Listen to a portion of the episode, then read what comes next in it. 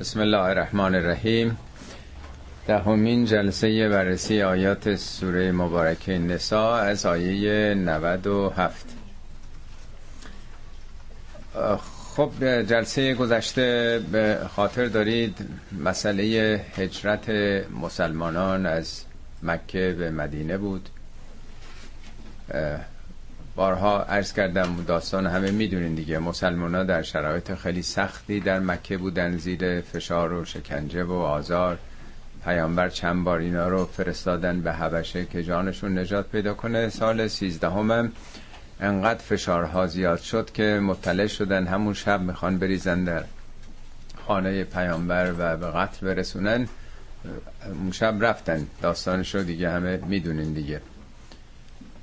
خب حالا مسائلی که بعداً پیش آمده، به جایی که قرآن بخواد تاریخ نگاری بکنه حوادث و جامعه شناسی، در واقع تیپولوژی وضعیت مردم رو، مسلمان‌ها رو توضیح میده.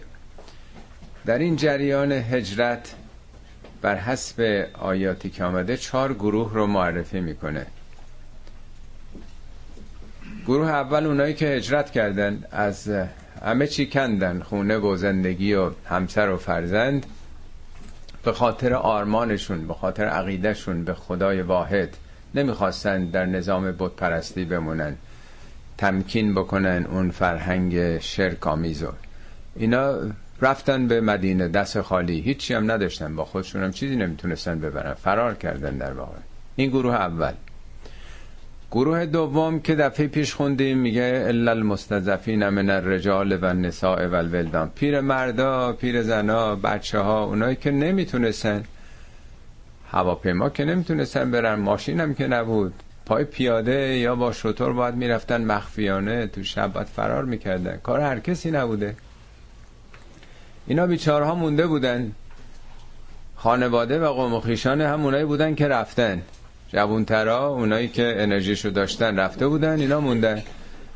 دفعه پیش خوندیم آیاتشو که به اینایی که رفتن میگن که چرا برای نجات اینا اقدام نمی کنید، ما لکم لا تقاتلون فی سبیل الله والمستضعفین من الرجال والنساء والولدان الذین یقولون ربنا اخرجنا من هذه القریة الظالم اهلها. اینا که دارن دعا میکنن خدایا ما رو نجات بده از این شهر ظالم، خودت یه کسی رو به داد ما برسون، خودت یه راه نجاتی برای ما. پس این یه گروه دومن، دلشون میخواد بره ولی نمیتونه. گروه سوم گروهی بودن که از قوم و خویشای خود اینا، ولی بر همون افکار و اندیشه های بت پرستی بودن، ولی دلشون میخواست هم این ور داشته باشن هم اون ور، دیگه دو طرفه رو داشته باشیم. یعنی اینا رو به شما گفتن منافق، میخوان هوای همه رو داشته باشن، پیش هر کسی بیان میگه ما موافق تاییم. اینا افکار و اندیشهشون موافق بت پرستا بود، ولی اینا آمدن مدینه، تعدادشون به نمایندگی طرف بقیه، همه آیاتی که خوندیم یقولون طاعتون، وقتی پیش تو میان میگه ما مطیعیم، ما هم فکر شماییم، فاذا برزوا من عندک، ولی از پیش تو میرن بیتوته میکنن، شبا تشکیل جلسه میدن خلاف نظریت تو. اینا رسمشون روشه منافق، یعنی اینا فقط میخوان که از شما در امنیت باشن، طوری نباشه که شما فکر کنه اینا جزء اون جبهن، ولی اون طرف که میرن با اونا دارن همکاری میکنن. اینا به اصطلاح میگن دو دوزه بازی میکنن در واقع. این گروه سوم بود. گروه چهارم حالا امروز میخونیم. گروه چهارم جوانان مسلمانی بودند، میتونستن هم هجرت کنن ولی جرأت نمیکردن، محافظه کاری میکردن. ببینید شرایط خیلی آسون نیست. یه محمد علی پیدا شد که نرفت تو جنگ ویتنام، از همه مدالا و همه انامینش هم گذشت، قبول کرد بره زندان، گفت من نمیرم، قبول ندارم. چند درصد مردم که مخالفن حاضرن زیر باره یه نظامی نرن؟ تازه 1400 سال پیش که خیلی ظلم آشکارتر بود. همین چند سال پیش بود یکی از همین جوانان مسلمان هموطن خود ما در عراق کشته شده بود، با ارتش عراق رفته بود. از منم خواستن برم صحبت کنم اونجا، البته من نرفتم، خواستم چی بگم اونجا آخه. خودش مسلمونه، رفته برای کشتن همون مردم، خب کشته شده خودش. یه عده‌ای هم سرنوشت همین هموطن مسلمان رو پیدا کردن. اینا حاضر نبودن، بالاخره یا تهدید پدر و مادر و عمو و همسایه و قوم و خویشا بوده، یا تطمیعشون. جرئت نمی‌کردن برن، دلشون با پیامبر و مسلمانا بود ولی به خون زندگی چسبیده بودن. جنگ بدر که پیش میاد، ابو سفیان ها و اینا رو بالاخره میکشن دیگه. بالاخره وقتی لشکری حرکت میکنه، اینا نمیتونن بگن که ما نمیاییم، جرئت نمیکردن. اینا را میافتن ولی پیش خودشون حتما میگفتن ما که اونجا درست نمیجنگیم، تیر رو یه جوری به سمت مسلمانان نشون میگیریم که نخوره بهشون. نمیدونم تو دلشون چی میگذشته. اینا میرن و کشته میشن. معروفه تو جنگ بعد پیامبر از جنازه اینا رد میشدن، خیلی تأسف میخورن، میگن که اینها رو ترس و محافظه کاری، یعنی ایمان باید به عمل بیاد. اگر یه آدم باوری داره، اعتقادی داره ولی تو جبهه دشمنه، خب این چه خاصیتی داره؟ قرآن صریحا میگه که روز قیامت اونهایی که از ایمانشون خیری حاصل نشده هیچ فایده نداره. یعنی ایمان موقعی ارزش داره که به عمل بیاد، عمل که نیامده هیچی، در جبهه دشمن هستن. این گروه چهارمه که حالا امروز موقع مرگشونو داره میگه ان الذين توفاهم الملائكه ظالمي انفسهم. اون کسانی که وقتی فرشتگان مرگ یعنی عزرائیل جانشونو میگرفتند، ظالمی همون ظالمینه، اونا که ظالمین بودن، به نفس خودشون ظلم کردن. اینا به کسی که ظلم نکرده بودن. یعنی حیفه که تو ایمان آورده بودی با پیامبر، جرأت نکردی بری جزو جبهه بتپرستا دشمنان مقابل مسلمانا قرار گرفت. اینا که نمیشناختن که آدما چه میدونن تو دل افراد چه میذاره، چون مخفی هم بوده اون موقع، کسی ایمانش که نمیگفته. پیامبر حالا رو اطلاعاتی فهمیده بودن و میدونستن. تأسف خوردن که میگه اونا که به خودشون ظلم میکردن موقعی که فرشتگان مرگ جانشون رو میگرفتن، قالو فیما کنتم، از اینا پرسیدن فیما کنتم، یعنی کجای کار بودی، موضعت چی بود، تو کدوم جبهه بودی، این بر بودی اون بر بودی. این که میگن نه که حرف بزنن، یعنی در واقع یک بیان یک حالته، مثل این که یک سوال مقدره، مثل این که یه سوالی است که در هستی وجود داره، حالا به زبانی که ما بفهمیم. خب کجا بودین شما در واقع، چی کاره بودید، تو کدوم جناح بودین؟ قالو کنا مستضعفین فی الارض، ای بابا ما بدبخت بیچاره‌ها، ما که مستضعف بودیم. مستضعف یعنی به ضعف کشیده شده دیگه. آقا نظام حاکم بود، شوخی که نبود. یادتون نمیشه سیستم جو نمیشه، چیکار میشد کرد؟ دستگاه‌های اطلاعاتی امنیتی، من چیکار میتونستم بکنم؟ میگرفتن آدمو. ما تحت فشار بودیم، آخه شوخی که نیست، اختیار خودمون نبود، فشار حکومت بود. قالو علم تکن ارض الله واسعه، گفتن مگه زمین خدا وسیع نبود؟ فتهاجروا فیها، میرفتی هجرت میکردی. حالا نمیخواستی بری مدینه، میرفتی طائف، میرفتی جای دیگه. کی گفت باشی تو این سیستم؟ البته تو دنیای امروز آدم، شما تو امریکا میبینید فقط در جنوب کالیفرنیا بیش از 50 تا مسجد وجود داره. تو این محیطن ولی زندگی خودشونو دارن میکنن. بیش از این مراکز اسلامی وجود داره. یعنی جوامع امروز آزادیایی رو تا حدودی پذیرفتن، به خصوص تو امریکا که آزادی مذهب هست، کسی بخواد زور بگه خلاف قانونه و پدرش رو در میارن، یعنی لااقل از نظر قانونی. اون موقع که اینجوری نبوده، نمیتونسته که نماز بخونه تو اون جمع. میخوام بلند شد میرفتی، کی گفت بمونی اونجا؟ فاولائک مأواهم جهنم و ساعت مسیرا. این آدما معباشون جاشون کجاست؟ جایگاهشون کجاست؟ اینا دوزخی هن برای اینکه فقط یه حرفی زدن، یه ادعایی کردن. انرژی زندگیشون وقف نظام بتپرستی شده، یعنی محصول وجودیشون به درد کی خورده؟ به درد اونا دیگه، تو اون سیستم بودن، خدمتگزار اون سیستم بودن. من مسئله اینی که باید به عمل بیاد. و ساعت مسیرا، مسیر با ساد یعنی شدن، سیرورت یعنی پروسس. غذایی که درست میکنن آخرش چی میشه؟ اینو خود لوبیا که میریزن تو ظرف، اون سیرورت یعنی آخرش این چه غذایی در میاد. اینا بد شدنشون، سرانجام زندگیشون، سرنوشتشون به کجا رسید؟ خیلی بد شد. دلشون یه چیزی میخواست ولی نکردن، عمل نکردن. این گروه پس چهارمه که فقط تاریخ نمیخونیم، این سرنوشت همه انسان هاست. هر کسی در خودشون میتونه ببینه من چی فکر میکنم، تو چه شرایطی هستم، محصول زندگیم در خدمت چه کسانی هست، مفید هستم یا نیستم. در واقع اگه یه همچین امتحان و ابتلای پیش بیاد، من جبهه خودم رو تعیین میکنم، گرچه منجر به این بشه که از همه منافعم، امکاناتم بگذرم، جانم هم در خطر باشه یا نه. تشخیص میدم، ترجیح میدم که بمونم خونه، زندگی آب از آب تکون نخوره. خب یه استثنایی میذاره، چون اینا گفتن ما مستضعف بودیم. در واقع میگه غلط کردین، آدمای گردن کلفت جوان میتونستین بریم، مستضعف نبودین شما. مستضعفین کیا هستن؟ الا المستضعفین من الرجال والنساء والولدان لا یستطیعون حیلة ولا یهتدون سبیلا. مگر اون مستضعفینی از مردان، حالا مریض، پیر، واقعا به ضعف کشیده شده، یا زنان، یا بچه هایی که لا یستطیعون حیلة.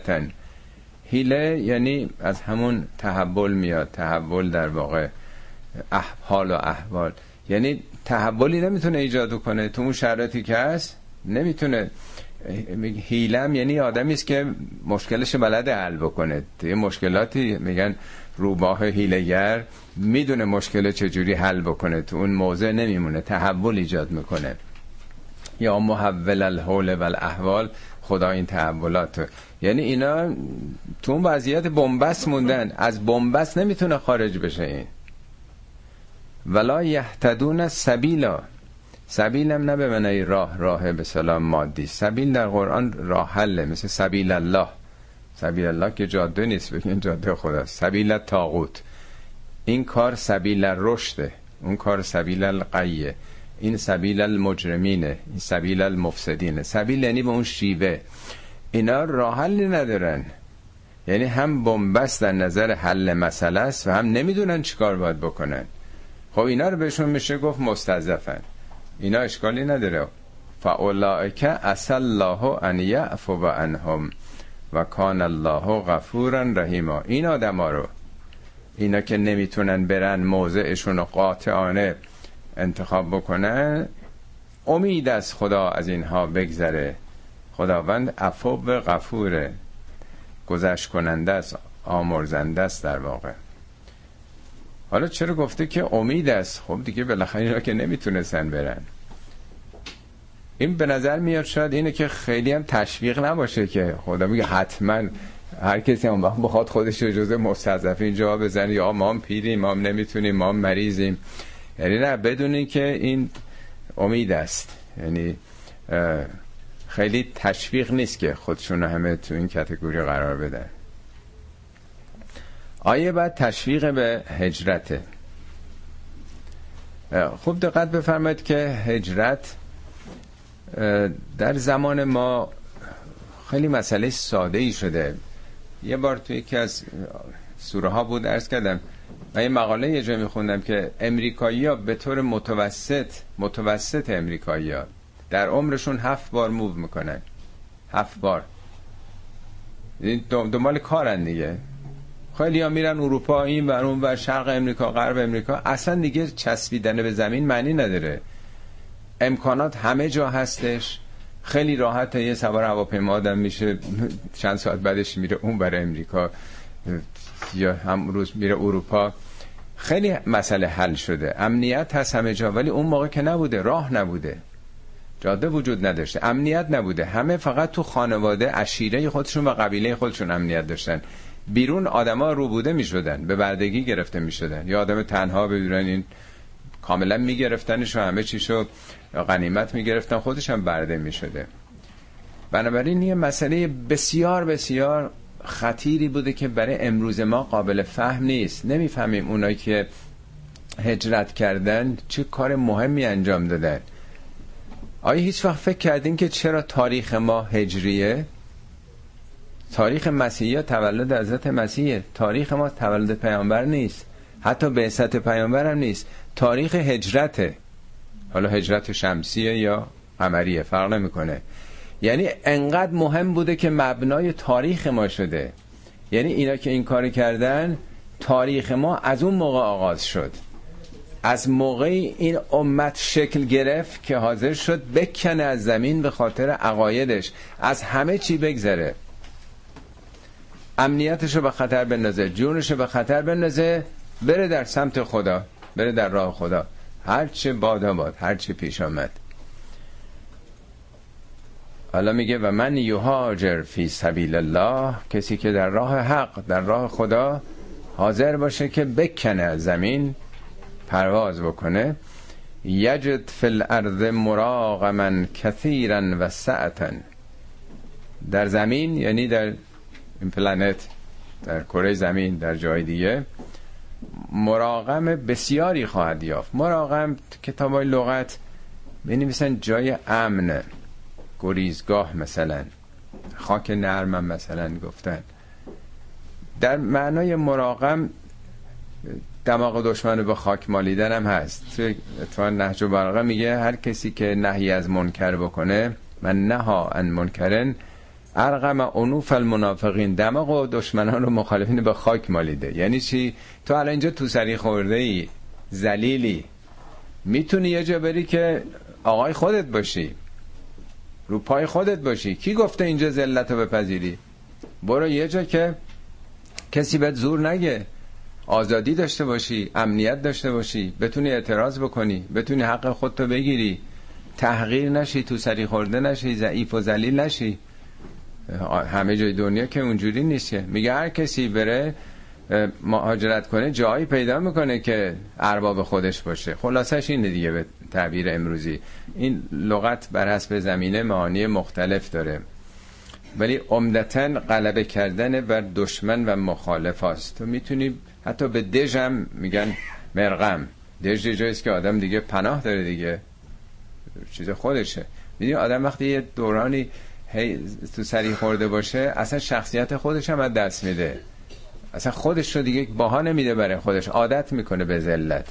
بلند شو برو یه جایی که آدم باشی، رو پای خودت قرار بگیری. و علاوه بر اون سعتن، سعت یعنی گشایش. حالا اینا که اون موقع تو مکه بودن فکر میکردن که کجای دنیا، نه که بیخبر بودن. مکه بدترین جای عالمه. این من نمیگم، تو نهج البلاغه حضرت علی میگه. 2 صفحه راجع به بدی شرایط مکه است. نه با اونجا سبزی، نه شتر چاق میشه، نه گوسفند. دهات پراکنده، هر 100 کیلومتر یه دونه دهات، 10 تا آدم توشن، هوای بد استوایی. اینا فکر میکردن که دیگه بهترین جای دنیا، خبر نداشتن که دنیا خیلی جای قابل زیست داره. از بس اونجا مونده بودن فکر میکردن دیگه بهتر از اینجا پیدا نمیشه. میگه برین جایی که انقدر گشایش هستش که بخواین اون زحمتی که اینجا دارین میکشین 100 برابر اون محصول داره براتون. و من یخرج من بیته مهاجرا الی الله و رسوله. حالا اگه کسی از خانش خارج شد مهاجروار به سوی خدا، میخوام به جا برم که بتونم آرمانهای خودم رو بهش عمل بکنم، میخوام توحیدی زندگی بکنم، نمیشه تو این محیط، نمیگذارن. تو نگرانم نباش، میترسی که تو را مریض بشی، خب موقع داروخانه و دکترم نبوده، امنیت هم نبوده، میترسی که از شهر خارج نشده بمیری، خب بمیری کجا، چیز مهمی نیست. ثم یدرکه الموت، اگر مرگ تو رو فرا بگیره فقط اجره علی الله، اجرت با خداست. تو لازم نیست حتما برسی به اونجا اون کارو بکنی، همین که نیتت خیره اجرت با خداست. در یکی از جنگای حضرت علی، جنگ سفینه فکر میکنم، یکی از سربازان که موفق شده بودن یا جنگ جمل شاد باشه، میگه چقدر دوست داشتم که یه برادری دارم که اونم با ما بود، نصرت خدا رو میدید بر شما آوری مثلا مسلمان ها در این جنگ. میگن احوا اخی که معنا، آیا فکر اونم دل اونم با ماست؟ میگه بله اون که هست هم فکر ماست. میگه نه تنها او بوده با ما، اصلابی که در نسل‌هایی که در صلب مردانند و در رحم‌های زنانند و هنوز به دنیا نیومدن، سیور عفو به هم زمان، آینده اینا رو بیرون خواهد داد، اگر دلشون بوده با ما بودن. یعنی مهم نیت انسانه، مهم افکار آدمه. وقتی که فکرش اینه آرزو میکنه یا لیتنی کنت معکم فافوز فوزا عظیما، یعنی من به اونجا رسیدم که آرزو میره که باشم ولی دیگه زمانه نیست، امکان نیست. میگه تو رسیدی به اون، این نیست که فیزیکی آدم یه جایی باشه یا حتی اگه اونجا باشه ولی دلش جای دیگه باشه اونجا نیست. این خیلی مهمه. فکر کنم اون دفعه اینو خدمتتون گفتم، اون داستان نمازگزاری که مولوی تصویر کرده. میگه که میخواست به نماز جماعت پیامبر برسه ولی وقتی رسید تمام شده بود، از مسجد داشتن میامدن بیرون، یا آهی میکشه. میگه که از اون نمازگزار گفت اون آه تو بده من، ثواب من مال تو. میگه بعد نمیدونم خواب دیدی، کسی خواب دید که به حرمت آه این خدا اون روز نماز همه اون نمازگزاران رو قبول کرد. این البته تو مثنوی مولوی ها، معلوم نیست اتفاق افتاده باشه، ولی میخواد بگه مهم دل آدمه که باید بره اونجا، نه که حضور فیزیکی داشته باشه. حالا اینجا هم همینه که تو همینه که نیتت این باشه که میخوای به سمت خدا بری، آمدی بیرون فوت کردی، اجرت با خداست و خداوند غفور و رحیمه، همه گذشتت هم پاک میکنه بدیاشو. دکتر شریعتی وقتی که از ایران داشت میرفت مهاجرتش، میدونی این چیز بود دیگه، چون شناسنامه شریعتی نبود دیگه، مزینانی بود، خیلی رسمی تقاضای پاسپورت دادم و مزینانی نمیشناختن، پاسپورت بهش دادن، رفت فرودگاه، درست تازه از زندانم آزاد شده بود و آمد انگلیس. موقعی که میرفت حتما دیدین اون نامشو، قرآن رو باز کرده بود، تفعول زده بود، همین آیه اومد بالای نامش نوشته، خطاب به پسرشه مثل این که خدافزیه با بقیه، و من یخرج من بیتهی مهاجرن الالله و رسولهی ثم یدرکه الموت فقد وقع اجره الله. همینطور هم شد راجع به شریعتی، هجرت کرد که بیاد فرار کند دست ساواک، توی لندن سکته کرد دیگه، یکی دو هفته بیشتر نگذشته بود دیگه. یعنی او خیلی کارا، خیلی برنامه داشت و مردمم خیلی، مردم ایران امید داشتن به شریعتی که تو شرایط چکار بکنه. البته اون دنیا رفت ولی پیامش گرفت دیگه، با من معلم انقلاب و دیگه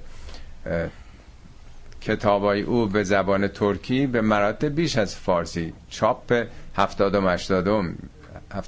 تا از کتاباش به ترکی ترجمه شده به 20 تا زبان‌های بزرگ دنیا. اونم جالبه که این آیه قرآن رو باز کرده بود، آمده و نوشته بود تو نامه خدافزیش. خب حالا هجرت که میکردن خطر داشت دیگه، هم دزد و راهزن و همون کافران اینا رو تعقیب میکردن دیگه. این نبود که حالا اینا رفتن مدینه خطر از سرشون گذشته. جنگ بدر باز اونا بلند شدن آمدن مدینه، جنگ احد آمدن مدینه، جنگ خندق، احزاب، همه اینا، این نبود که اینا دیگه از شر اونا راحت شدن. آیه بعد راجب نماز در جنگ، در همین سفرهای هجرت یا سفرهای جنگی. و اذا ضربتم فی الارض، وقتی که در زمین گام میگذارید، ضرب فلنه که آدم پا میذاره گرام گرام صدا میده. این اصطلاح گام گذاشتن حرکت در زمین رو میگن ضرب فلارض. وقتی که در زمین به سفر میرید، البته سفرهای اون که میرفتن اون موقع سفر تفریحی نبوده که آخر هفته بخوام برن مثلا کنار دریا، سفر تجاری هم که اینا نداشتن، سفرها مأموریت‌های نظامی بوده. فلیس علیکم جناح ان تقصروا من الصلاة، گناهی بر شما نیست که حالا نمازتون رو چیز کنید، قصر یعنی کوتاه کردن، نمازتون رو کوتاه بکنید، یه 4 رکعتی ها رو 2 رکعت بخونید. در قرآن 25 بار این کلمه جناح اومده. جناح میگن همون معرب گناهه، همه مترجمین و مفسرین هم جناح و گناه ترجمه میکنن. خیلی جا میگه لیس علیکم جناحون، خیلی جا هم گفته فلا جناح علیکم. 25 بار تو قرآن گناه نداره اومده، یک بار هم گناه داره نیومده. قبلا هم توضیح دادم اینا، هیچ وقت قرآن هیچ کاری رو نگفته گناه داره، نه اینکه همه کارا مجازه. با کلمه گناه استفاده نکنه، میگه این کار ذنبه، ذنب یعنی عوارض داره، دنباله داره، این کار اسمه با 3 نقطه، یعنی این تو رو تنگ نظر میکنه، کوتاه بین میکنه، این کار جرمه یعنی ارتباط تو قطع میکنه. یعنی لغاتی آورده که معنا داره که این کار چه نتایجی داره. بارها عرض کردم، شما یه بسته مواد غذایی میخرین، پشتش مینویسه چقدر چربی داره، چقدر نمیدونم انواع چیزایی که شما میفهمین که اینی که میخورید حالا چه عوارضی براتون داره. قرآن درباره کارهای بد هرگز نگفته این بده اون خوبه، این کار نکن، این گناه داره این ثواب داره، مطلقا نگفته این رو. این ما عادت کردیم. قرآن همیشه مثل چیزایی که عرض کردم، پشت چیزایی که میخری، شیر، ماست، هر چیزی، میگه این چه خواصی داره، خواص منفیش چیه. همیشه قرآن با ما آگاهی داده که این که مصرف میکنید، این کاری که داری میکنید چه نتایجی داره. ولی ما هی فکر میکنیم این چیزا گناهه. 25 بار گفته بابا گناه نداره، چقدر سخت میگیرین، چرا انقدر فقیهانتون مته به خشخاش میذارن، فرق حرکت دوم و سوم و شکیات این حرفا وجود نداره. میگه بابا گناه نداره، حالا نصفش بکنید. تو این شرایط سخت استوایی، اونجا آفتاب و خاک و پای پیاده نمیدونم 10 ساعت حالا راه رفته، دیگه نمیتونه بایسته دیگه. در چه شرایطی اشکالی نداره. ان خفتم ان یفتنکم الذین کفروا، اگه میترسید اون کفار بهتون حمله کنن، یعنی مسئله امنیت مطرحه. البته در عادت و در سنت سفرها را میگن نماز شکسته، ولی در قرآن نماز شکسته سفر معمولی نداریم در قرآن. حالا داستانشو میگم، حالا از کجاها در طول تاریخ آمده. قرآن فقط و فقط بیمه از دشمن رو در واقع میگه. ان خفتم ان یفتنکم الذین کفروا ان الکافرین کانوا لکم عدوا مبینا، دشمنت آشکار شما، بنابراین اگه غافل بشید خب به ضررتون تمام میشه. نمیگه حتما کوتاه بخونید، میگه اشکالی نداره، گناهی نداره، یعنی به اختیار خودته، خودت اختیار داری. احساس میکنی که وضع خطرناکیه، خب حالا نمازتو کوتاه بکن دیگه، چیز مهمی نیست. این آیه به صورت فردیه. آیه بعد موقعی است که حالا پیامبرم در جمع هست، جماعت میخوان بخونن، غزوات در واقع که پیامبرم حضور داشتن. و اذا کنت فیهم، وقتی تو در بین اینا هستی، منظور از تو پیامبره، یعنی ای رسول، وقتی تو حضور داری در جبهه، فاقمت لهم الصلاة، میخوای نماز رو به پا بداری برای اینها، فلتقم طائفة منهم معک، یه گروهیشون با تو شروع کنن به نماز خوندن، ولی یأخذوا اسلحتهم، اسلحه هاشون رو بگیرن، اسلحه شمشیر اگر هست، نیزه اگر هست، یعنی ابزار جنگیشون رو تو نماز باید بگیرن. فاذا سجدوا، به محضی که میرن تو سجده، از سجده بلند میشن، فلیکونوا من ورائکم، اینا برن پشت سر، برن محافظ بقیه باشن، یعنی یه رکعت، یعنی همون نماز دو رکعتی رو که دو جبهه میخونن وقتی که به جماعت میخونن یه رکعته، با اسلحه و با همه در واقع امکاناتشون. تمام شد از سجده بلند شدن، میرن کنار، گروه دوم میان، اون نیمه دوم. ولتأت طائفتون اخرى، اون طائفه دیگه، گروه دیگه، طائفه یعنی یه جمعی که یه حلقن. طائفتون اخرى لم یصلوا، اونایی که نماز نگذاشتن اونا میان. فلیصلوا معک، اینا اون وقت با تو نماز میخونن، اینا جای اونا قرار میگیرن. ولیأخذوا حذرهم و اسلحتهم، اینا هم حذرشون رو باید بگیرن و هم اسلحه‌شون رو. حذر، حالا اکثر مترجمین می‌نویسن که احتیاط معنی نداره، حذر به سپر میگن. اولیا سپر نمیخوان، فقط اسلحه رو باید بگیرن. ولی دومیا چرا سپرم میخوان؟ ببینید جنگ‌های اون موقع دشمن 50 متری 100 متری بوده دیگه. اینا تا میان نماز بخونن تو همون یه رکعت هم 2-3 دقیقه طول میکشه، تو این 2-3 دقیقه تیر و کمانشون رو آماده میکنن، بردارن و نشون بگیرن دیگه. دومی پس باید سپر داشته باشه. اولی چون بلافاصله است، اونا که نمیدونستن، هنوز دشمن آماده نشده اینا چیکار میخوان بکنن. اولی فقط اسلحه که اگر یه وقت حمله کردن همراه خودش باشه.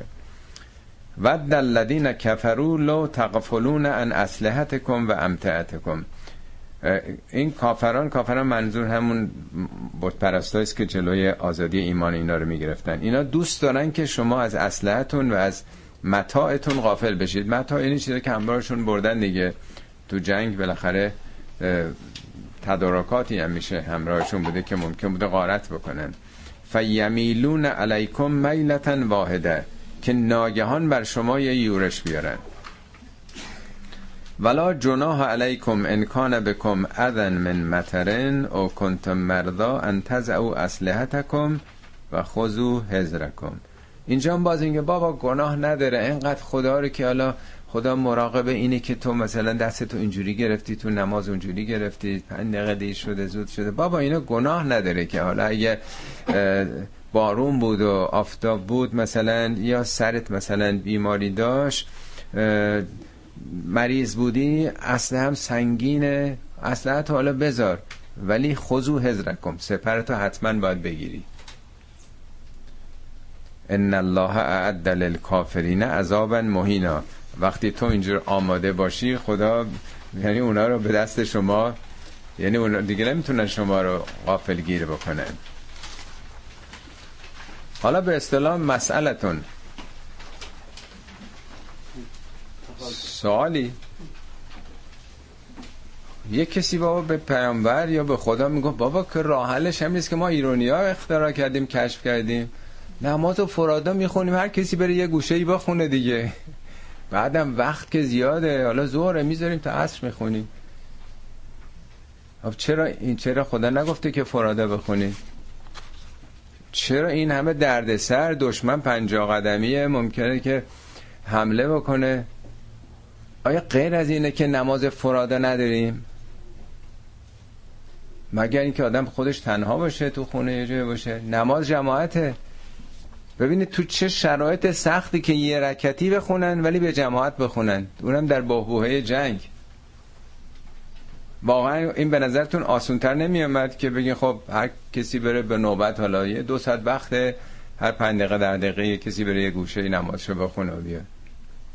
چقدر مهمه جماعت که نگفته فرادا بخونین. سر وقت هم هست، نمیگه که خب حالا دشمن ممکنه حمله بکنه، الان 12 است، تا 6 وقت داریم، بالاخره بعدن میخونیم. نه عقب انداختنش، نه شکل جماعتشو. تو جنگ نماز جماعت دارن میخونن. این یه نکته.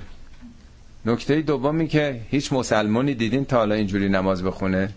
تو جنگ ایران و عراق تو 8 سال یک مسلمان عراقی، یک مسلمان ایرانی اینجوری نماز خونده؟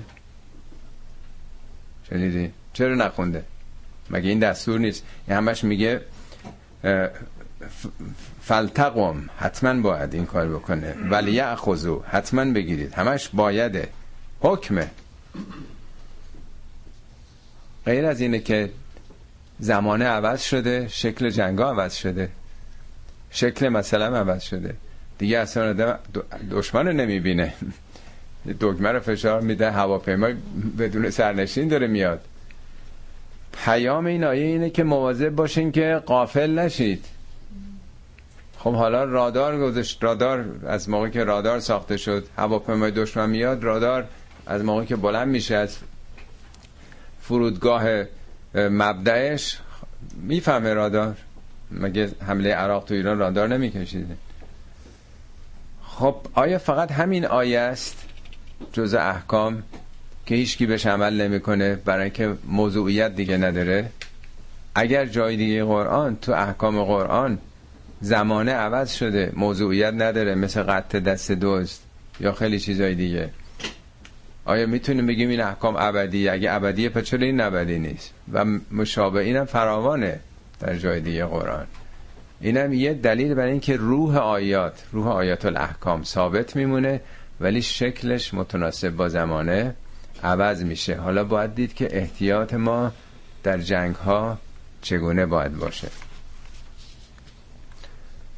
فاذا قضیتم الصلاة، حالا وقتی نمازتون تمام شد، این نماز یه رکعتی، اون نمازی هم که دلهره است دیگه، فقط شکل در واقع میخواد این نماز این بمونه، این شکل. نمازتون تمام شد، فذکروا الله قیاما و قعودا و علی جنوبکم. دیگه تو هر حالت هستی به یاد خدا باش. قیاما یعنی ایستادی، قعود یعنی نشستی، جنوبا یعنی به پهلو داری استراحت میکنی. یعنی منظور این نیست که فقط این 2 دقیقه به یاد خدا باشی. این برای اینی که تو جنگ بدون هدف چیه. هدفی نیست آدم بکشی، باید در بحبوحه جنگ یادت باشه که من اصلا چی کار دارم میکنم، مطمئن بشی که این کارم کار خداییه، شوخی نیست، جان انسانها داره گرفته میشه. حالا این حرکت تمام شد، تو همیشه باید به فکر خدا باشی تو هر کارت، ایستاده، نشسته، خوابیده. فعزت معننتم، حالا وقتی آرامش پیدا شد، اطمینان پیدا شد، دشمن نیست، فعقیم الصلاة، اون موقع دیگه نماز رو اونطوری که دیگه میدونین 4 رکعت، 3 رکعت، رکوع داره، سجود داره، مثل بقیه نماز است دیگه. در جنگ اون آیات 238 و 239 بقره یادتونه، که اونا که بودن یادشونه، اونجا میگه که فَإِنْ خِفْتُمْ، تو جنگ، فَرِجَالًا و رُكْبَانًا، تو جنگ نماز و پای پیاده دارین به سمت دشمن میرید، یا سوار اسبین بخوانید. آخه اون که دیگه قبله نداره، به سمت دشمن من دارم با اسب میرم، سجود نمیشه کرد، رکوع نمیشه کرد. منظور از صلات که این فرم نیست، صلات یعنی روی کرده به خدا، یعنی همینطوری که داری میری شمشیر داری میزنی با الله اکبر احساس میکنی سر زهره 4 تا نمیدونم سبحان الله الله، همون صلاته. یعنی نماز سر جای خودش در زمان خودش با همون مینیمومی که امکان داره. عرض کردم نه قبله است و نه رکوع و سجود و نه قیام و قعود و هیچ چی دیگه نداره، مهم اینه که او رو یاد بکنی. وقتی آرامش پیدا کردید دیگه مطابق اون فرم عمل میکنید. ان الصلاة کانت علی المؤمنین کتابا موقوتا، نماز یه فریضه مبتنی بر وقته، یعنی عامل وقت ترش رکن اساسی ایفا میکنه. شما روزه رو در قرآن میگه اگه مریضین یا اگه سفرین یه موقع دیگه بگیرین، ولی هیچ جا نگفته نماز رو قضا بکنید، هیچ جای قرآن ما نداریم. میگه نماز وقت داره، صبح، ظهر، قرآن که میگه دیگه تمام وقت 5 وقت رو گفته. اقم الصلات لدلوک شمس، یکیش موقعی که خورشید وسطه، یکیش غسق اللیل، تاریکی حد اکثر عشا، یکی طرف نهار، 2 طرف روزه، یکی قرآن الفجر همزمان با طلوع فجر، یعنی بعد از اونه. ما ایرانی‌ها عادت کردیم شعر اینجوری میخونیم، اهل تسنن که اینجوری نمیخونن، 5 وقت میخونن. پیغمبرم 5 وقت میخونده، همه اهل بیت پیامبرم 5 وقت میخونده. حضرت علی تو نهج البلاغه یکی نامه 27، یکی نامه 52 بخونید. نامه 52 چیزه، یک بخشنامه است به کل موقع که خلیفه بودن حضرت علی که نماز چگونه بخونید. میگه صبح و موقعی بخونید که میتونید چهره دوستتون رو بشناسین یا نخ سیاه‌سفید رو تشخیص بدین. ظهر و موقع که سایه برمیگرده، عصر و موقع که هینه یسار و فیه فرسخان، هنوز 2 فرسخ میشه رفت، 2 ساعت و نیم مونده به غروب. مغرب و موقعی بخونین که روزدار افطار میکنه، شام که ثلث شب گذشته باشه. میگه لا تعجل وقتها ان فراغن، اگه فراغت داری بیکاری عجله نکن جلو بندازی. ظهر عصر نیستش، بگه حالا داریم میخونیم دیگه. ولا تؤخرها ان وقتها لاشتغالن، مبادا به خاطری که مشغولی کار داری عقب بندازی، حالا که وقت تا دم غروب میخونیم. میگه واعلم ان کل شیء لعملک تبع لصلاتک، بدون همه کارات تابع صلاتته. اگه نماز رو تونستی درست به موقع بخونی زندگیت هم منظم میشه. همه کارات تابع این، وقتی با ارتباط با خدا نامنظم باشی، ارتباط با همسرت، با همکارت، با جامعت، با همسر، اونم به هم میخوره. چطور ممکنه که آدم مهمترین به اصطلاح میقاتشو، دیتی که با خدا گذاشته، اون اهمیت نده، دیر بره سر بعدی با خدا؟ با بقیه هم دیر میره دیگه، فراوون. لااقل میشه گفت تا همین 1-2 قرن گذشته همه مسلمان هم همین جوری میخوندن. این از انحرافات بزرگه که هم جماعت رو دست دادیم و هم نمازی که اسمش رو خودشه. حالا میگن بله دیده شده که پیامبر در بعضی سفرها با هم خوندن. باید دید کدوم سفر. پیغمبر که یک سفر غیر جنگی نرفتن، البته قبل از بعثت تو کار تجارت بودن، ولی هر سفری سفر آخر هفته با خانم بچه ها که نبوده، کجا برن، سفر تفریحی نبوده، همه سفرها سفرهای مأموریت های این چنینی بوده. و بعدم بله توی شرایطی که حالا خطری چیزی بوده، وقتی که نماز 1 رکعتیه شاید هم چیزی، و یه استثنائیه که هزاران نمازی که خوندن حالا 1-2 تاش این چنین بوده. این قاعده رو که نمیشه به هم زد به خاطره. این از سوء استفاده هاییست که رو تنبلی آقایانی که حاضر نبودن 5 بار برن مسجد، میخواستن 1 بار برن. اول من یادم بچه که بودیم نماز صبح لااقل مساجد آقایون میرفتن، ولی اونم تعطیل کردن. آقا میخواد بخوابه، کار داره دیگه. بعدم حالا که ظهر میره مسجد، بعدش باید خواب قیلوله و نمیدونم ایناست، یا عصرم 1 بار دیگه بیاد، خب خیلی سخته دیگه. مغرب و شام قربونش برن دست هم میزنن و خیلی راحت حلش کردن دیگه. اینا در واقع شبه دینه، دین واقعی رو از کتاب خدا باید پیدا کرد. ولا تهنوا في ابتغاء القوم ان تكونوا تعلمون فانهم يعلمون. آیه بعد مفسرین میگن که راجبه اون جنگ احد که مسلمان‌ها شکست خوردن و اون 70 نفر کشته شدن، از 300 تا 70-80 نفرم مجروح شده بودن. خب اون بت پرستا پیروز بتاشون هم بلند کردن، شعار دادن و خیلی با خوشحالی و افتخار رفتن. خب این در واقع آیه راجبه اون فرمانی است که پیامبر داد که تعقیبشون میکنیم. یک آدمایی که شکست خوردن و کشته دادن، حالا میخوان یه جمعیت چند برابر خودشون رو، اول که 3 برابر بودن، حالا هم که اینا بخششون رفته الان شدن 5 برابر مثلا. اینجا در واقع اینه که خودتون رو نبازین، یه وقتم شکست خوردید. ولا تهنوا فی ابتغاء القوم، سست نشید، دچار وهن و سستی و خود کمبینی نشید در تعقیب اون قوم. ان تکونو تعلمون، اگه اونا به درد و رنج و گرفتاری و زخم افتادن، فانهم یعلمون کما تعلمون، اونا مثل شما خستگی و گرفتاری و زخم برداشتن، یعنی شرایط مساوی دارید. و ترجون من الله ما لا یرجون، در عوض شما یه امیدی به خدا دارید. همون داستانی که کشته بشیم، شهید بشیم که شهید شدیم، پیروزم بشیم پیروز شدیم. شما یه امیدایی دارین که اونا یه امیدو ندارن. و کان الله علیما حکیما، عرض کردم اینو بیشتر راجع به همون شکست احد که پیامبر با مسلمان‌ها رفتن به تعقیب اونا اصلا ترسیدن دیگه، جا زدن. ولی این آیات بر حسب کتاب سیر تبل قرآن سال 8 هجری بیشتر به جنگ موته میخوره. جنگ موته با روم شرقی، اونا 10,000 نفر بودن، مسلمان‌ها 3,000 تا بودن. از 3,000 تا مسلمان‌ها 2,000 تاشون کشته شدن. 3 تا فرمانده که پیامبرم تعیین کرده بود هر 3 کشته شدن. یکی زید بن حارثه بود، 3 تا گفتن این کشته شد، اون فرماندهی رو بگیره، اون کشته شد. سومی زید بن حارثه کشته شد.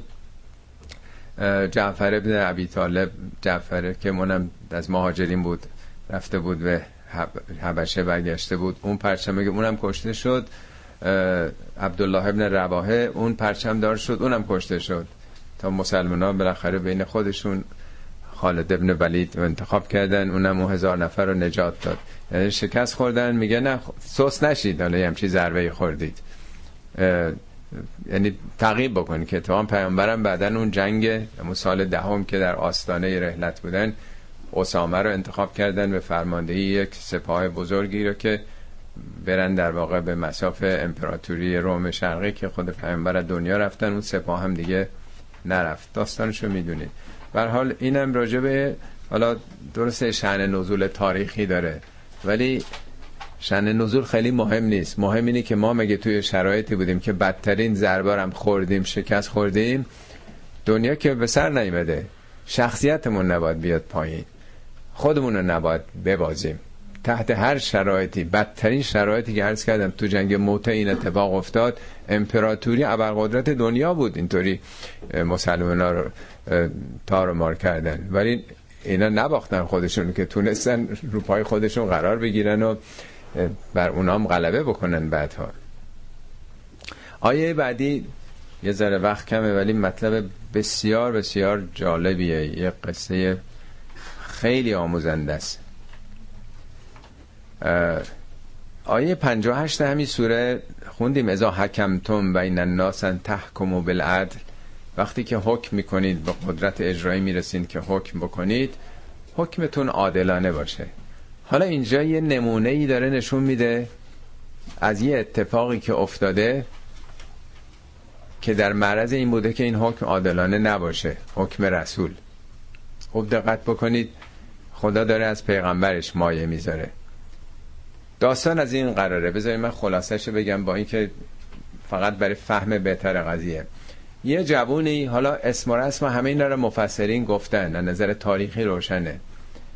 یه جوونی این سپر رو نمیدونم یه چیزه عموشو میدزده، عمو پیگیری میکنه، چی شد، کیبورد تعقیب میکنه. این احساس میکنه که ممکنه بفهمه، خیلی آبروریزیه، میره میندازه توی خونه یهودی. یهودی هم اونا موقع در یک موقعیت خیلی ضدیت با مسلمان ها بودن، مثل همیشه، بنابراین به اونا میچسبیده دیگه.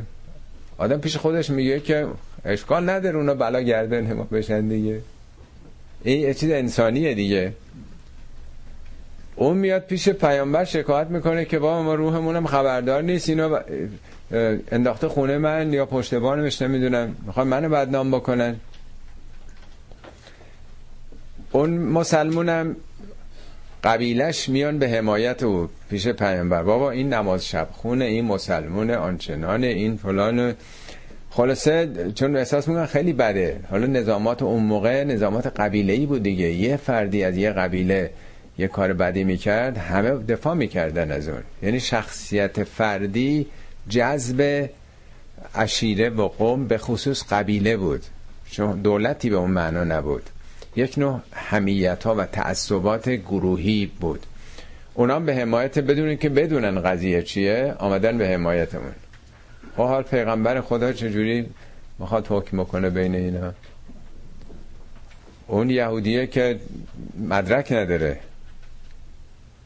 از کجا معلومه که اون راست میگه؟ علیه این مسلمانم که کسی چیز نگفته، ولی این سوابقش بالاخره نزدیکتره. بعدم این همه جمعیت آمدن به حمایت از اون. پیغمبر در واقع به طور طبیعی دیگه متمایل بودن، یعنی آماده بودن که حکم بر بیگناهی این، اسمش هم بشر بوده ظاهرا، صادر بکنند که وحی نازل میشه. این از نظر خدا این نیست که پیغمبر اگه میگفتن جای اشکال بود، خدا که میدونه در واقع. این هم نشون میده که سنت پیامبر کاملا تصحیح شده است، هیچ چیزی پیامبر انجام نداده که خلاف بوده باشه. اینجام که نزدیک بوده خلاف باشه، خداوند هشدار داده و توبیخ کرده پیامبر رو.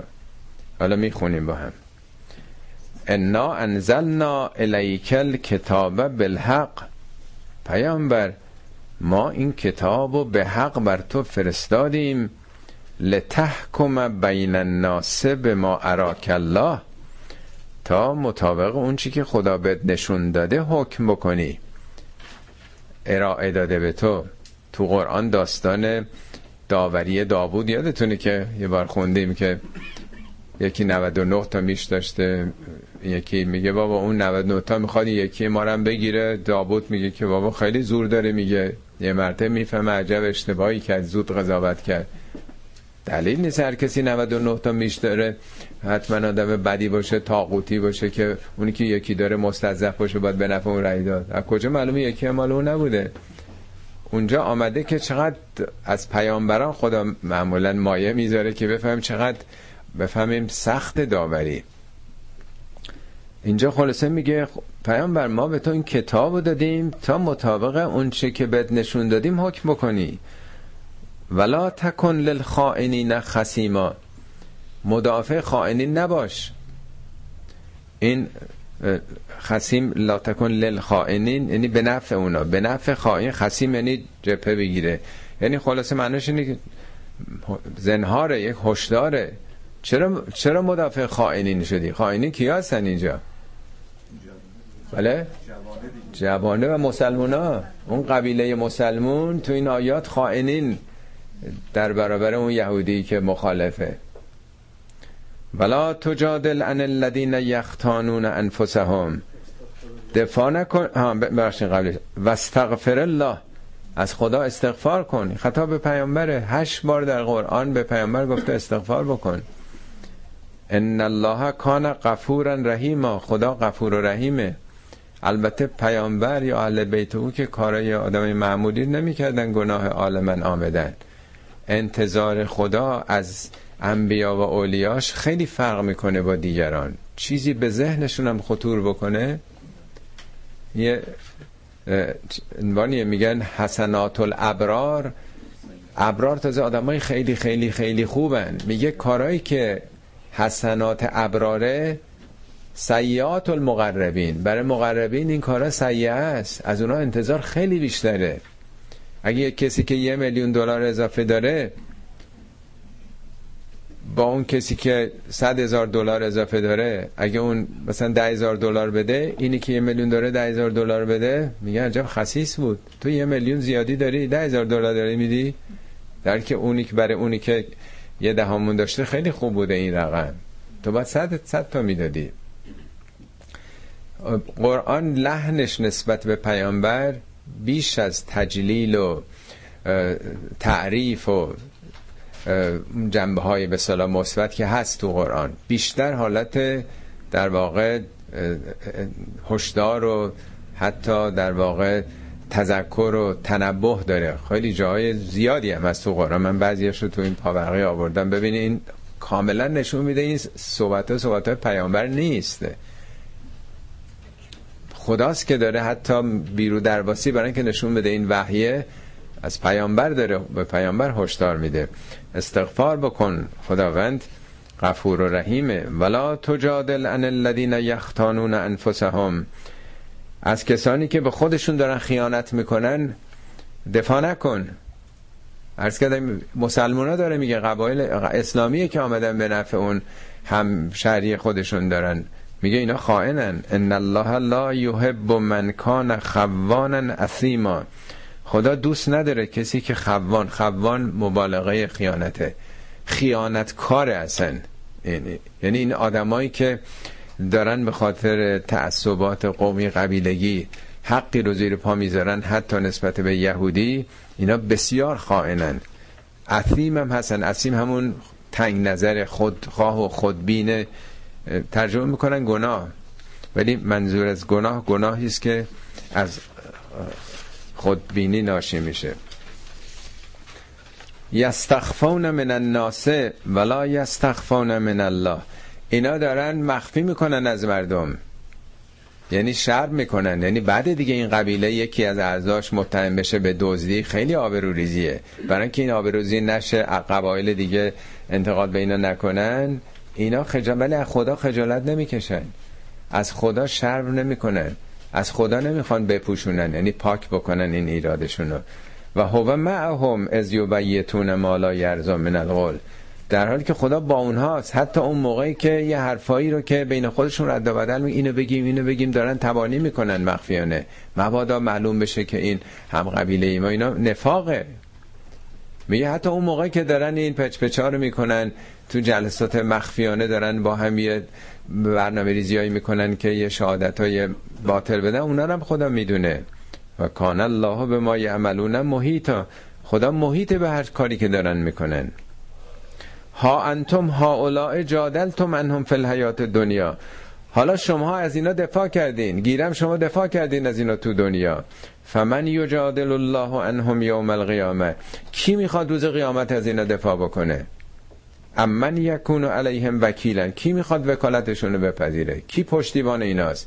کی تکیهگاه ایناست تو آخرت؟ این کاملا میبره مسئله رو در یه بعد خیلی فراتر. ظاهراً به پیامبر داره میگه، ولی همه مسلمان‌ها رو داره الان زیر فشار قرار داده که مسلمان‌ها دیگه که حالا دارن از یه خائن تو قبیله خودشون دارن دفاع میکنن. یادتونه یه بار عرض کردم طاها حسین که کور بود، وزیر معارف مصر بود، میگفت پدر من گفت به من که قرآن میخونی نه به عنوان یک کتاب تاریخی، خودتو مخاطب قرار بده. واقعا این آیاتی که ما داریم میخونیم باید برگردیم به خودمون. ما خیلی چیزا رو از خدا، از مردم مخفی میکنیم، نمیخوایم مردم بفهمن، آبروداری میکنیم پیش مردم. واقعا به همون نسبت در برابر خدایی که همه چی رو میدونه، چیزی هم که مردم نمیدونن، اون کار آدم میکنه. ببین خدا داره از پیامبر شروع میکنه، وقتی که پیامبر در واقع در معرض این خطای در داوری هست، مدرکی هم البته نبوده. وای با حال قضاوت هایی که ما داریم میکنیم. بسیار مهمه. تو نهج البلاغه هم یه شرحی حضرت علی راجع به وضع مشابه اینه، میگه خوف از مردم نقده، میترسیم واقعا، خوف خدا نسیه است. حالا خدا ارحم الراحمینه، خدا که از خدا از خودمونه. هر تهدیدی، هر چیزی در رابطه با انسانا باشه، کاملا مراقبیم، ازش فرار میکنیم که دامنمون نگیره، ولی مال خدا نیست. میگه آیا از وعده‌های خدا باور نمیکنی یا اعتبار بر حرف خدا قائل نیستی که اهمیت نمیدی به چیزهای خدایی؟ خب حالا یه کار انجام شده، یه راه حل اینه که طرف بیاد شجاعانه اعتراف بکنه دیگه. آیه بعدی همینه، میگه من یعمل سوءا او یظلم نفسه، هر کسی یه کار سوئی بکنه یا به خودش ظلم بکنه، ثم یستغفر الله، بعد استغفار کنه از خدا، یجد الله غفورا رحیما، خدا رو بخشنده مهرم خواهده. حالا تو دوزی کردی، رفتی سپر عموتو دوزیدی، خیلی خوب، بخش برو آقا، بگو من این کار کرد، تمام میشه قضیه، فیصله پیدا میکنه، خدا هم ازت بخشیده. میگن اگه آدمی شجاعت رو نداشته باشه که اعتراف بکنه، 100 تا گناه دیگه انجام میده، هی میخواد پیچیده ترش بکنه دیگه، قضیه رو هی بزرگش میکنه، مسئله ساده ای رو. یادم رفت اینو خدمتتون بگم، بعد از این داوری وقتی که این آیات نازل میشه، حالا دقیقاً تو این آیه روشن نیست که پیامبر حکمو گفته بودن آیه نازل میشه یا در معرض گفتن بودن، چون خدا میدونسته همون لحظه وحی نازل شده، یا یه ساعت بعد یا یه روز بعد، نمیدونیم، اینا نیست. از نظر خدا که فرق نمیکنه، همین که پیامبر آماده شده که اون حکمو بده، از نظر خدا تمام دیگه که این هشدارا رو داده. وقتی که این آیات نازل میشه، پیامبر همه رو جمع میکنن، میگن مردم، ما پیامبران علم غیب نداریم، ما بر حسب گزارشایی که شما میدین بین شما داوری میکنیم. بعضیا زبون دارن، بلدن مسئلهشون و مشکلشون رو بگن، بعضیا بی زبونن، نمیدونن، ما بر حسب اون چی که شما میگین داوری میکنیم. مبادا من اگر به نفع یکی از شما رأی دادم و اینو اگه بپذیره، آتشی است که برده به خانه خودش، پیش زن و بچه خودش، این حقی که داره میبره. یعنی حتی منم اگه رأی به نفع شما دادم، خودت میدونی حق نداری، حق با اون طرفه، مبادا بپذیرین. حالت اول این اعتراف دومیش. و من یکسب اثمن، حالا یک کسی اثمی رو کسب بکنه. اولی میگه من یه عمل سوءن، یه عمل حالا اشتباه کرده، ولی وقتی خودخواه باشه کسب میشه، یواش یواش تو نفس انسان رسوب میکنه، جز شخصیت آدم میشه. خودخواه، تنگ نظر، خودبین، فانما یکسبه علی نفسه، به ضرر خودش یه چیزی کسب کرده، شخصیت خودش رو خراب کرده. و کان الله علیما حکیما. آیه بعد بدتر از اینه. و من یکسب خطیئتا او اثما، حالا یه کسی کسب کرده. ببین کسب با اون عمل فرق داره. کسب نتیجه عمله، هر عملی آدم میکنیم یه چیزی کسب شد تو وجودمون. غذایی که خوردیم حالا هضم شد، جذب شد، رفته تو وجودمون، اون انرژیش، اون کالریش یا هر چی هست. حالا یه کسی خطایی بکنه یا یه تنگ نظری، خودبینی بکنه، ثم یرم بهی بریئا، بعد به یه آدم بری یعنی مبراست، بخواد یرمه یعنی تیراندازی، یعنی این تیر تهمت به سوی او بندازه، مثل همین کاری که این مسلمان کرده به اون یهودی بیچاره. فقد احتمل بهتانا و اثما مبینا، این احتمل یعنی بار به دوش کشیده، بار یه بهتان. بهتان هم در واقع از غیبت و اینا بهتره که طرف مبهوت میشه، اصلا روحش هم خبردار نیست که چی دارن بهش میگن. این دیگه بدترین حالته که نه تنها اعتراف نمیکنه، اینه که تازه میخواد به گردن کسی دیگه هم بندازه. نکته که بذاریم آیه بعدی رو بخونم چون وقت خیلی کمه. و لولا فضل الله علیک، پیامبر این اگه این فضل خدا بر تو نبود و این رحمتی که بر تو داره، یعنی خدا به دادت رسید خلاصه. لهمت طائفه منهم ان یذلوک، گروهی از اونا میخواستن تو رو به اشتباه بندازن، به خطا، نه گمراهی. پیامبری که هدایت کرده که گمراه نمیشده، منظور اینه که به یه داوری غلطی، اشتباهی بیفتی. و ما یذلون الا انفسهم، ولی واقعا به نفس خودشونو دارن اذلال نفس میکنن. هر کسی هر چاهی بکنه برای خودش کنده در واقع. و ما یذرونک من شیء، هیچ ضرری نمیتونن به تو بزنن تو اگه مثلا مطابق کتاب عمل بکنی. و انزل الله علیک الکتاب و الحکمه، خداوند کتاب و حکمت رو بر تو نازل کرد. و علمک ما لم تکن تعلم، به تو چیزی آموخت که خودت ممکن نبود بیاموزی، یعنی اون چیزی که مربوط به عالم غیبه که بشر دستش نمیرسه، فرشتگان و تاریخ انبیا و امتها و نمیدونم آخرت و بهشت و اینا در اصلا معرض علم بشر نیست، چیزایی که در موقعیتی نبودی که بتونی اصلا بیاموزی. و کان فضل الله علیک عظیما، فضل خدا بر تو عظیمه.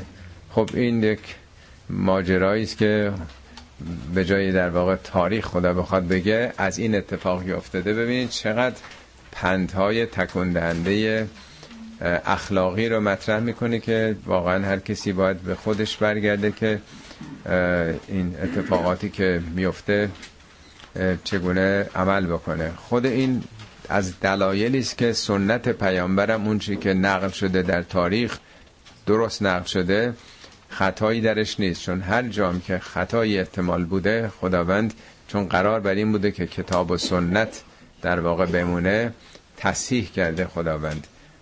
عمل رسول هم در واقع عمل به قرآن بوده. صدق الله العلی العظیم.